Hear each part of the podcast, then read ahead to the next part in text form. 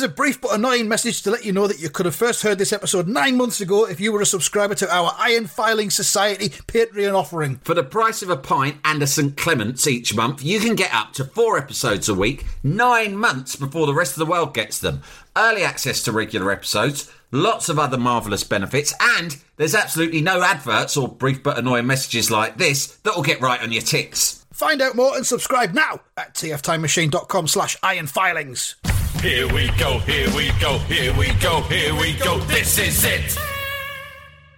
This is Top Flight Time Machine. I'm Andy Hotbody Dawson. Ba, ba, ba. I'm Sam Delaney, so what? Welcome along. It's the third week or episode of looking at the uh, 3rd of December 1984. Any chart that's 1984 deserves at least three weeks, we reckon. Uh, that's in the Time Machine rules. Um, but I'm looking at it and I'm, not, I'm wondering where we're going to go because we've done quite a bit of it.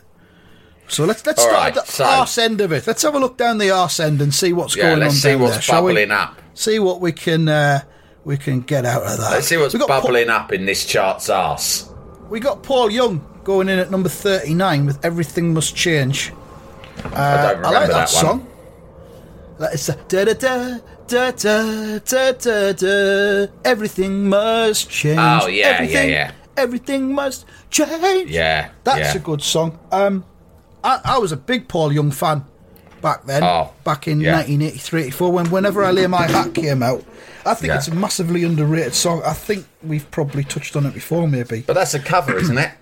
It's a cover of a Marvin Gaye B side. Yeah. Yeah.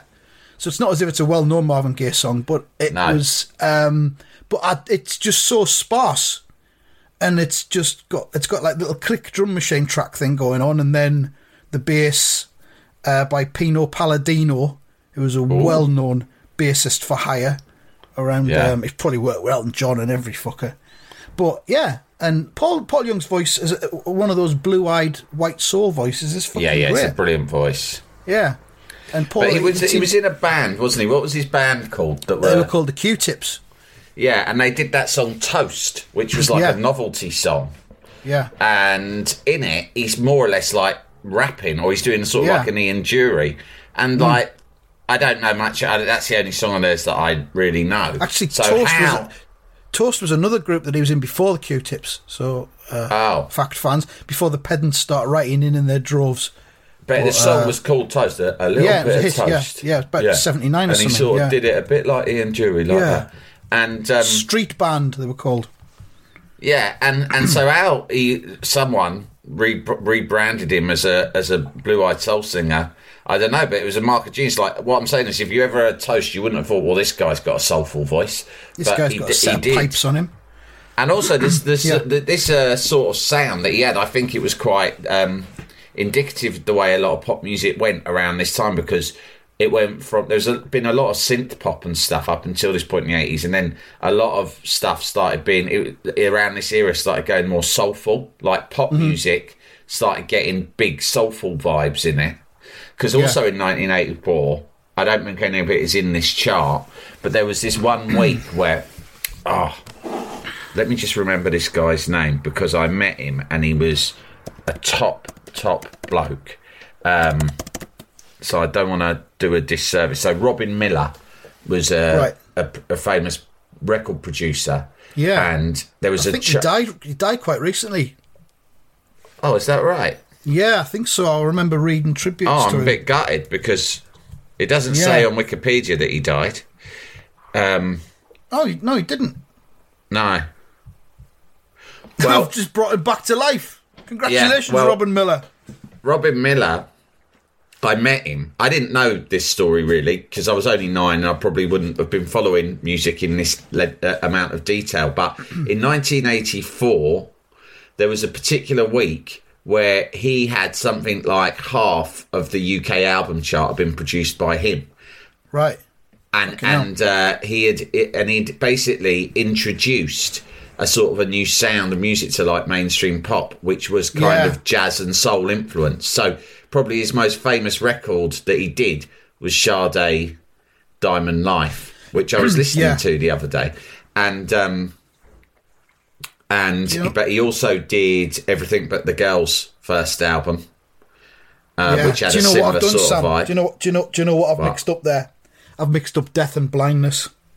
you have, blind. yeah. That's what Yeah. it is. Yeah, he was he was interviewed on He one of the blind. many many eighties pop documentaries that I drunkenly watch on a Friday night. And Yeah. that's where I saw him. And he's, he's actually you blind. saw him yeah. and he was blind, and you were pissed saying to Oscar, oh, "Look, he's God. dead, Oscar! I can't oh. believe it! It's such a shame dead he's dead." on the telly. And Oscar's looking at you, going, "He's not dead, dead. He's very much alive. He's dead. Use your eyes. No, look, he can't see. can't get that means you're it. dead. at least you might as well be." No, he's uh, he's Uh, he's uh, he's blind. Yeah, There's a list here on Wikipedia of people he's worked with as either producer, arranger, musician, songwriter, or mixer, and it's huge. Eric Clapton, Sting, Chrissie Hynde, Alison Moyet, Brand New Heavies, The Go Betweens, The Kane Gang, The Style Council, Herbie Hancock, Courtney Pine, The Christians, Mick Hucknall, Hmm. Elvis Costello, Peter Gabriel, Bruce Hornsby. Doesn't mention the range. Maybe he worked with the range or just Hornsby on his I own. won't work know. with the range. Don't bring the Hornsby, range in. but keep the rage out of it. They're cunts. Bruce, it needs to be just you and me. I'm blind. I can't be doing with too many distractions. Keep the rage in the car park. Johnny Hates Jazz, China Crisis, Jocelyn Brown, Big Audio Dynamite, Gil Scott Heron, Malcolm Fucking McLaren. Francoise Hardy, and many, many more. Uh, and he did, in 2015, he was on Desert Island Discs. That'll be a good listen. Oh, I'll listen to that one. Yeah. he came on. He came on Talk Radio, and he also was uh, one of the main figures in Red Wedge, which was the sort Oh, of right, yeah. left wing collective of, of musicians that was Yeah. briefly popular in in the, that that part of the eighties that 85, Paul Weller and Billy? Bragg were in. But he was one of the sort of people who found it because the Wag Club in Soho in London became this Mm-hmm. sort of scene where, whereas there'd been new- romanticism in the nightclubs and and then synth pop was obviously big and all this, and then Yeah. in the Wag Club they started playing jazz and soul records. And and you know that's where like Sade went and, and he went and various other people Mm. and the people and the, the you know everything but the girl and he sort they uh, he formed a little sort of um, group of merry men and women around him and Yeah. started making records with them that had that sort of jazzy soul influence that you can probably Yeah. see most clearly in Sade's first album. But then, you know, he did one record with the Style Council, which was Have You Ever Had It Blue? Which is one of my favourite Style Council records. yeah. Which obviously is their sort of he liked Latin jazz. So he came in and I'm you know, I I I like jazz, but I don't know anything about jazz. And I but and and in this this I know last what I like. In this last year, I've got more into it because my father-in-law's like a massive jazz expert, and that's what he does for a job. He's a jazz promoter and blah blah blah. So he sort of educated me about it a little bit. But then I was a bit like, ah, yeah, Robin Millar, yeah, all right, yeah, you did, you did, uh, you did ever had it blue, didn't you? Yeah, that's good. That you know, what? I like that Latin well jazz you get from Brazil and that. Millar. You done well there, mate. He done well there. I was a bit like that. And he, but he obviously didn't think, against all odds, he didn't think me a complete cunt because do you know what he did afterwards? We were just, this is a chat we were having off air, just between Yeah. songs. Do you know what he did? Fucking through the PR, who's a mate of mine, who brought him in. Hmm. About a week later, my mate, the PR, says, "Oh, Robin said sent me this and said it's for you." He'd done me his own personal Spotify playlist of his favourite Latin jazz. There you go. How about that? What a fucking man! So when you Nice said quite stuff. cla casually five minutes ago, I think he's dead. I tried to hold it together, but was, it hit me pretty hard. It was like you punched me in the stomach. I'm really Because sorry. That meant a lot to me. I mean, how about that? I'm the amount of people you interview and it's fine, but he fucking he went he left that interview, and I thought, ah, I'm Robin Millar, good lad. Done a lot of good records. Probably thinks I'm a bit of a cunt, but that's the way it goes. Right? Can't please everyone. Fucking sent me his oh Imagine that. An expert like him sending you a playlist. I was delighted. That uh, that that cunt I was on the radio with last week. Send him send him that playlist I've got on my Spotify. Tell him I've personalised it. Yeah. So, send it to him. I've got it. Uh, I've got it as a prank I do on people I hate. It's called Jazz for Cunts. yeah. Shit jazz for cunts. Shit jazz for cunts. And uh, but change the title so he doesn't know. And then he'll be going around getting really into like crap jazz that he claims is good. Call it recommendations for Sam. Jazz recommendations for Sam. Just for I keep Sam. it. This happens to me once or twice a week. I re- I mean a real cunt, and I, I always pull the same stunt on them. If they mention if they mention the Style Council, I'll give them the fucking playlist. ah, fucking Style Council. That's the worst. That's fucking 24 hours of my life I'm never getting back. I mean, God, he's very much not dead. I apologise profusely and profoundly. I think he Uh, rebought Chrysalis. Yeah, he's the chairman of Chrysalis, but also Yeah. fucking three months ago, February 2021, he rode 407 virtual miles on an exercise bike to raise 40 grand for Scope, whose shops were closed down in the pandemic. So he's made me look like a right cunt here, hasn't he? I love this bloke. I mean, the reason right he came off. up is what I'm saying is it was in this year in 1984 where Soul. Because if you look at like Len is like super super into madness right now, right? Oh, my You kids are as well, yeah. I think all kids go through a phase where they go. They've always, he's always been aware of madness. It's sort of Yeah. usually play your kids when they're quite young, but just recently he's like he's become a bit like he'll get me to name the year of an album. Do you know what I Yeah. mean? It's Yeah. like he's got really deep, and um, so I've been listening to that and like madness quite quickly around 1984 when they did things like Yesterday's Men and stuff. Their sound changed from quite uh, what would you call it? You know, well, Nutty. it was sort. It was obviously Ska influenced, and it was Yeah. very poppy. And then all of a sudden, it became very smooth and soulful, and everyone started doing this. But I think, yeah, our old mate Robin Millar was um, very much at the heart of that movement. Oh, Man, I fucking love Yesterday's Men by Madness. It's Fantastic great song, it? Oh God, yeah. Um, not in this chart though. Are we talking about anything in this chart? We haven't. But then, Well, I'm just got- saying because we were talking say, about you've got Paul, Young, who wasn't produced Young. by Robin Millar. But I think Yeah. the rise of Paul Young in 1984 and all these songs was just part of a, a wider scene of kind of soul, blue-eyed soul, Soul. British soul. I mean, soul pop to- became a thing. Two places above Alison Moyet there with All Cried Out number 37. Another great example of that pop soul sort of thing. And don't forget, around this era as well, I think Feargal Sharkey with a good heart got to number one as well. Yeah, yeah. which was sort of this, soulful. And then Yeah. about a year or two later, along comes Hucknall. Yeah. He's fucking cashed in on it. He's spotted it all, and he's thought, aye, aye, there's an opportunity. I'm having here. some of this. Yeah. yeah. This will never go out of fashion. Oh, here's another one that he did. I he produced Fine Young Cannibals, The Raw and the Cooked, which Mm-hmm. Fantastic is, album. is one of the greatest albums, isn't it? I mean, it's fucking Yeah. right up there. So he what I'm the, saying is he um, wasn't playing games for a blind fella as well. I mean, I Yeah. don't know. Forgive me if you're blind listening to this, and I'm sounding a bit ignorant of, of being blind, but I imagine that that presents challenges as a musician. I know there's obviously there's a long history of fantastic musicians who are blind. Let's be honest, some of some of the greatest musical people of all time are blind, so maybe there's a connection. I don't know. One of them is just another four places above this, number 34. Stevie Wonder. I just called to say I love you. yeah, that's his worst Um, no song. sign- but we no can't blame that on the blindness because we can't blame that song on the blindness because he was just as blind when he made all his good He, songs. so he, he, he made that with his brain, not his eyes. yeah, you and his ears, of course. eyes. Let's not forget the ears. do you remember? uh, do you remember when George Michael released a best of and it came in two? It was a it was a double disc, and one was for the heart and the other one was for the feet. Do you remember that, Andy? Which one was that? Sorry, I was. I was Ge- George Michael It, George Michael released Oh, the, his the best compilation. Yeah, of his yeah, compilation best of, and one one disc was for the heart and the other one was for the feet. Yeah, Brilliant, right? nothing for the eyes though. Thanks, George. Well, that would have But been um, rude. I mean, we, we uh, congratulate ourselves on not mentioning the fact, or it may be just a myth that blind people have got better hearing, so therefore it makes them better to, for making records. Could, that could know. be true. Again, I'm pretty sure we'll either have some blind listeners or people who Blind are- adjacent are listeners. related to yeah, Mm-hmm. and um, yeah, get in touch and let us know.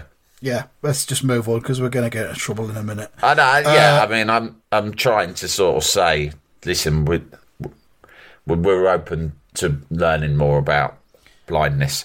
Just Anyway. moving up, at, uh, just moving up to the 36, you've got Queen there with "Thank God It's Christmas," an attempt at the Christmas number one.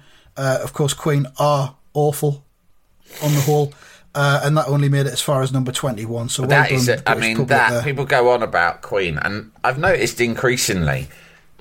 Actually, I don't know. I don't want to get into Queen with you because you just go bananas. I promise I said nothing much. Jalapeño. Planning for your next trip? Elevate your travel style with Quince. Quince has all the jet setting essentials you'll want for your next getaway, like European linen, premium luggage options, buttery soft Italian leather bags, and so much more. And it's all priced at 50 to 80% less than similar brands. Plus, Quince only works with factories that use safe and ethical manufacturing practices. Pack your bags with high-quality essentials you'll be wearing for vacations to come with Quince. Go to quince.com slash trip for free shipping and 365-day returns. When you make decisions for your company, you look for the no-brainers. If you have a lot of mailing to do, stamps.com is the ultimate no-brainer. Use the stamps.com mobile app to mail everything you need to keep your business running with up to 89% off USPS and UPS. Make the same no-brainer decision as over 1 million other businesses with stamps.com. Use code PROGRAM for a special offer. That's stamps.com, code PROGRAM. Jalapeño. Well, thank God it's Christmas.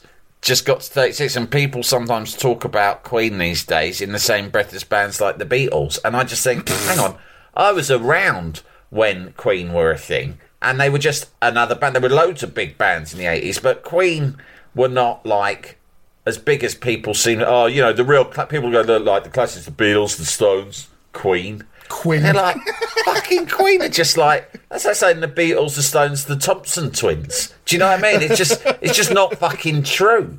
Well, they And, were a like, bit you bigger know- for a bit longer than the Thompson twins. Give them that credit, but I mean, yeah, yeah, But you know, I mean, I'm exaggerating to make a point. You know, all the greats: Led, Zepp- Led, Led Zeppelin, Fleetwood Mac, Queen, Matt Bianco. Everett Sessions. yeah, exactly. Fucking Queen. This comes in the the sad the sad news that Nick Kamen's died this week as well. Aged just Oh. fifty nine. Nick Nick Kamen can't be allowed to die. That's not right. I know, I know, and and, and his brother died. Yeah. uh, not that long ago, which was quite a big story because his brother. They were both people thinking Nick Cave's been in that ad, which obviously was Hmm. an amazing sort of iconic cultural moment, I guess, in the eighties. I don't, I don't think I say that in retrospect. I think genuinely, when that laundrette ad came out, it was the first ad that I can ever Yeah. remember thinking, "Fucking hell, that's really good." I'm almost looking forward to seeing that come on. Do you know what I mean? Yeah, yeah. Ah, that was it was a proper game changer, wasn't it?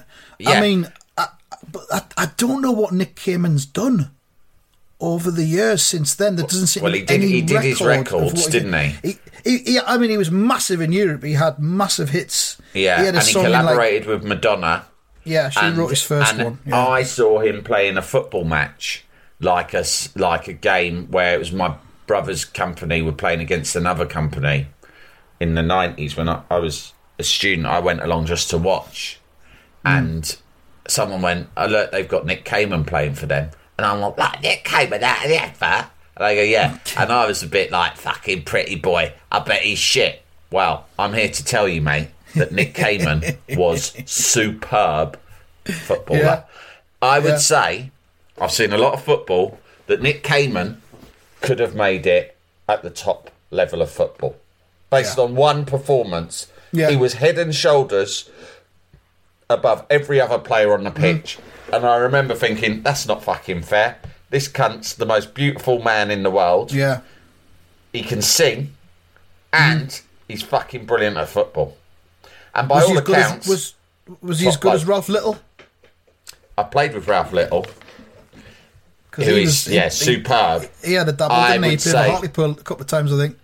I think that Nick Kamen, he's a, I felt he was more of a selfless player. Like I played Right. with Ralph Little, he won't often pass All right. because he's the best player. Yeah. But come on, lads, we've all got to have a little touch. yeah. Um, yeah, Nick Kamen, brilliant. And I was gutted, but well, he was part. Him and his brother were part of the Buffalo movement, which was a sort of a fashion and music kind of thing that was championed by the Face magazine in the eighties. All right, yeah. And you know Buffalo Girls and all that, and Neneh Cherry was their mate, and Mm. so yeah, they were. So it was a, like it was a sort of arty, fashiony music thing. that I never got I never got the Face magazine. It never clicked for me. It was like uh, too much clothes and not enough music. I was just fucking banging to the music. I was exactly the sort of ponce. Yeah, you're fucking London though, loved aren't it. Yeah. But but yeah, I mean it was a very London magazine. That was the thing. So I can imagine, I can see very clearly how it would have been deemed to be obnoxious by a lot of people. But I wasn't. I wasn't living that. I mean, very po-faced almost. It was like it wanted to be fucking like considered elitist Yeah. and cool. But I wasn't reading it as one of the people it was squarely about or aimed at, like who were basically London club kids who went to places like the Wag Club. I was like a schoolboy in the suburbs, right, who didn't, you know, was way mm-hmm. too young to be going to trendy nightclubs or affording the sort of clothes or anything.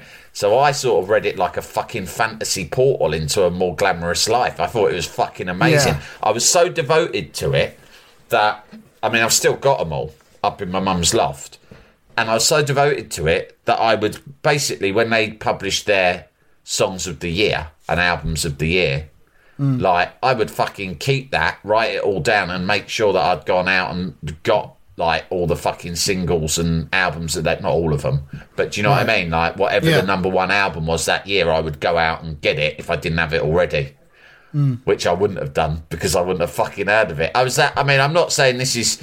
I'm not saying this with pride. I'm just saying it had a huge fucking influence on me, and it also looked amazing. I didn't fucking understand half of what it was on about, Yeah, but it fucking the design of that man is the best design magazine of all time. I used to just fucking pour over. It It looked so pretty. The pictures.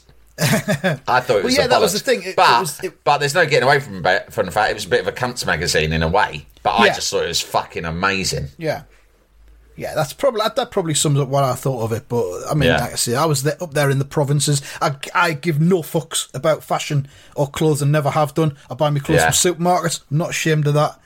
Um, but there you go. It wasn't for me, but it was for you. The thing is, those mags, those mags, the thing that they mi- missed out on was humour. Like so, like when Yeah. Loaded came out, the thing, Yeah. the the reason I suddenly switched from buying Face to buying Loaded was that it had similar sensibilities because it was about going out. Like the hmm. Face was about going out, and so was Loaded. It was about going out, but Loaded, of course, was less elitist, but also it was funny. And the thing about those mags in the 80s, those style magazines, is that they almost went out of their way to be earnest and never funny. Yeah, Thought yeah, funny yeah. was for other people, cool people hmm. aren't funny. Do you know what I mean? that was it. And when, when you're trying to be cool, you don't muck about. Exactly. You know what I mean? It's a pause. poise. It's a pause. Yeah. Yeah. But uh, yeah. Where's our lad mucking about? Um, they can't beat mucking about. In fact, I'd love to launch a magazine called Mucking About. Mucking about. mucking about weekly, and it's just different articles about different types of muck, muck, mucking out.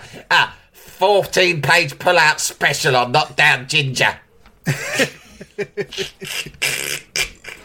be fucking great, wouldn't it? A mucking about magazine. And you, have, you could have celebrities, like you could have Idris Elba on the front cover, and it's like Idris Elba talks us through his childhood mucking about and how he still Idris- loves mucking about even today. Idris Elba goes and catches some tiddlers in the local stream. exactly. And there's a picture of him with his trousers rolled up to his knees.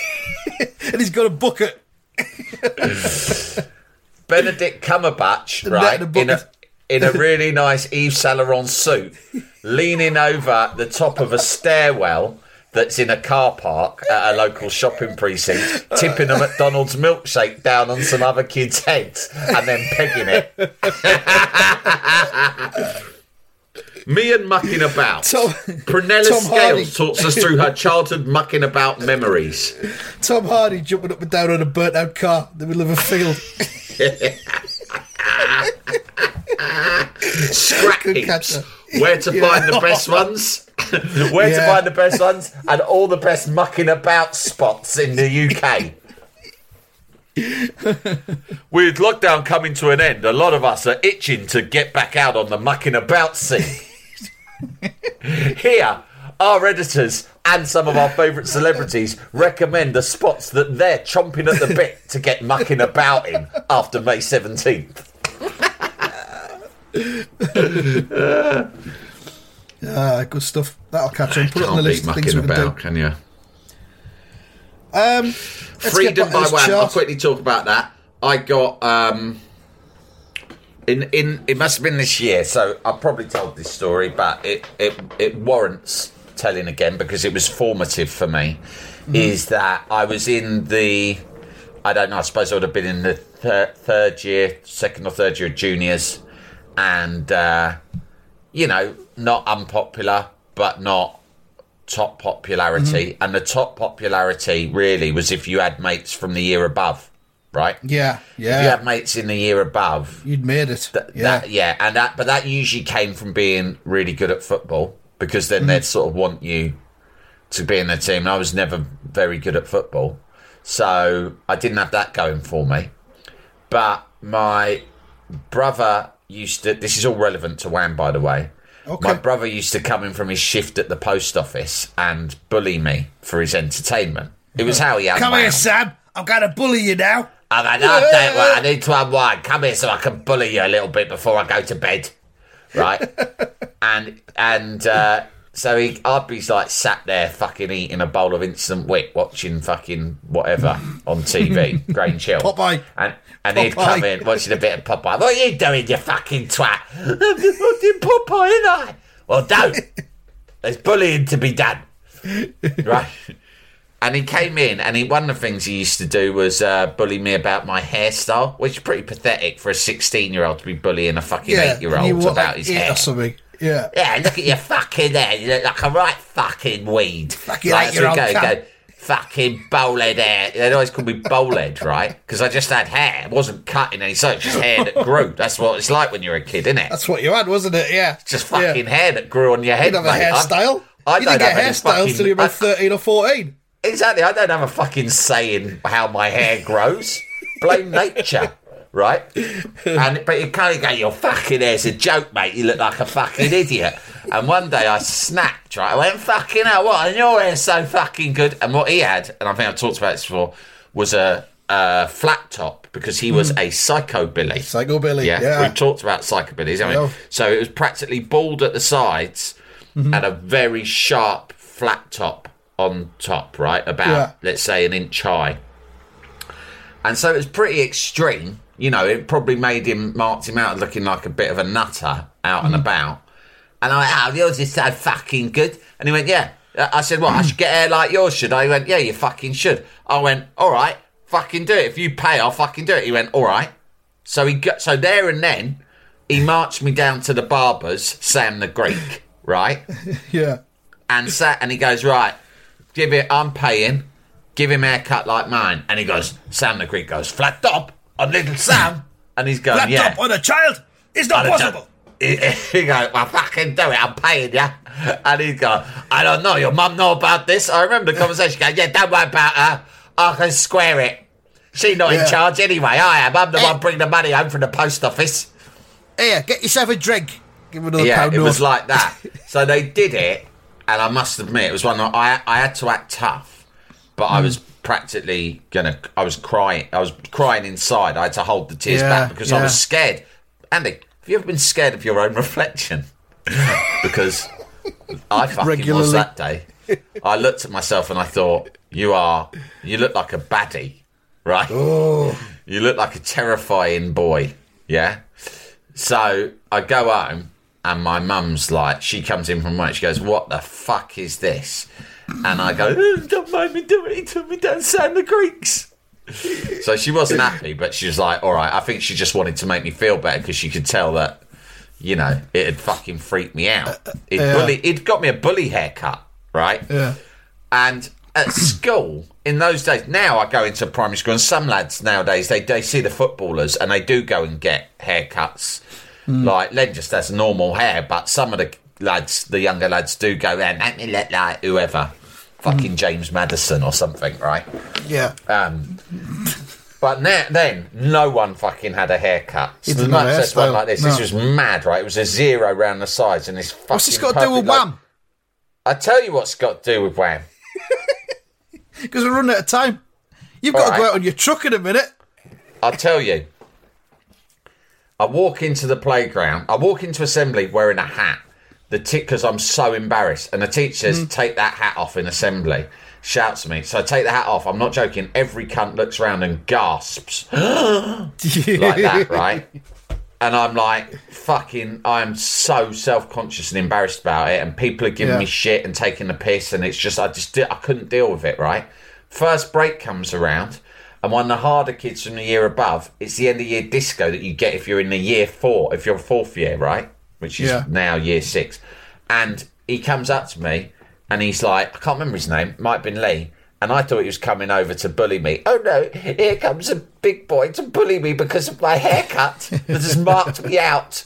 And he But goes, no. he goes, nice haircut, mate. And I go, oh, thank you. And he goes, are you a psychobilly? And I said, oh, my brother is. He goes, yeah, my brother is as well. I want to get a haircut like that. My mum won't let me. And I said, oh, oh my brother just made me have it. Oh, well, well, best of luck.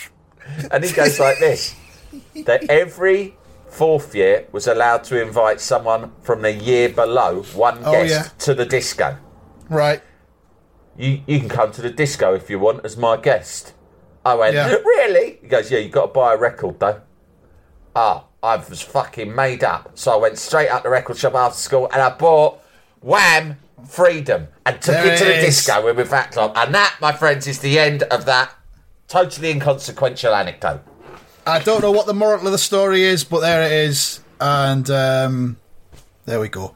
We'll leave it. We'll leave it there. I think we'll leave that chart there. We've pretty much Yeah. wrung all of the joy out of it now. dry. Yeah, we'll do another one in a couple of weeks' time. So uh, thanks for listening, and uh, always follow your heart and your hair. Today's enemy is tomorrow's friend.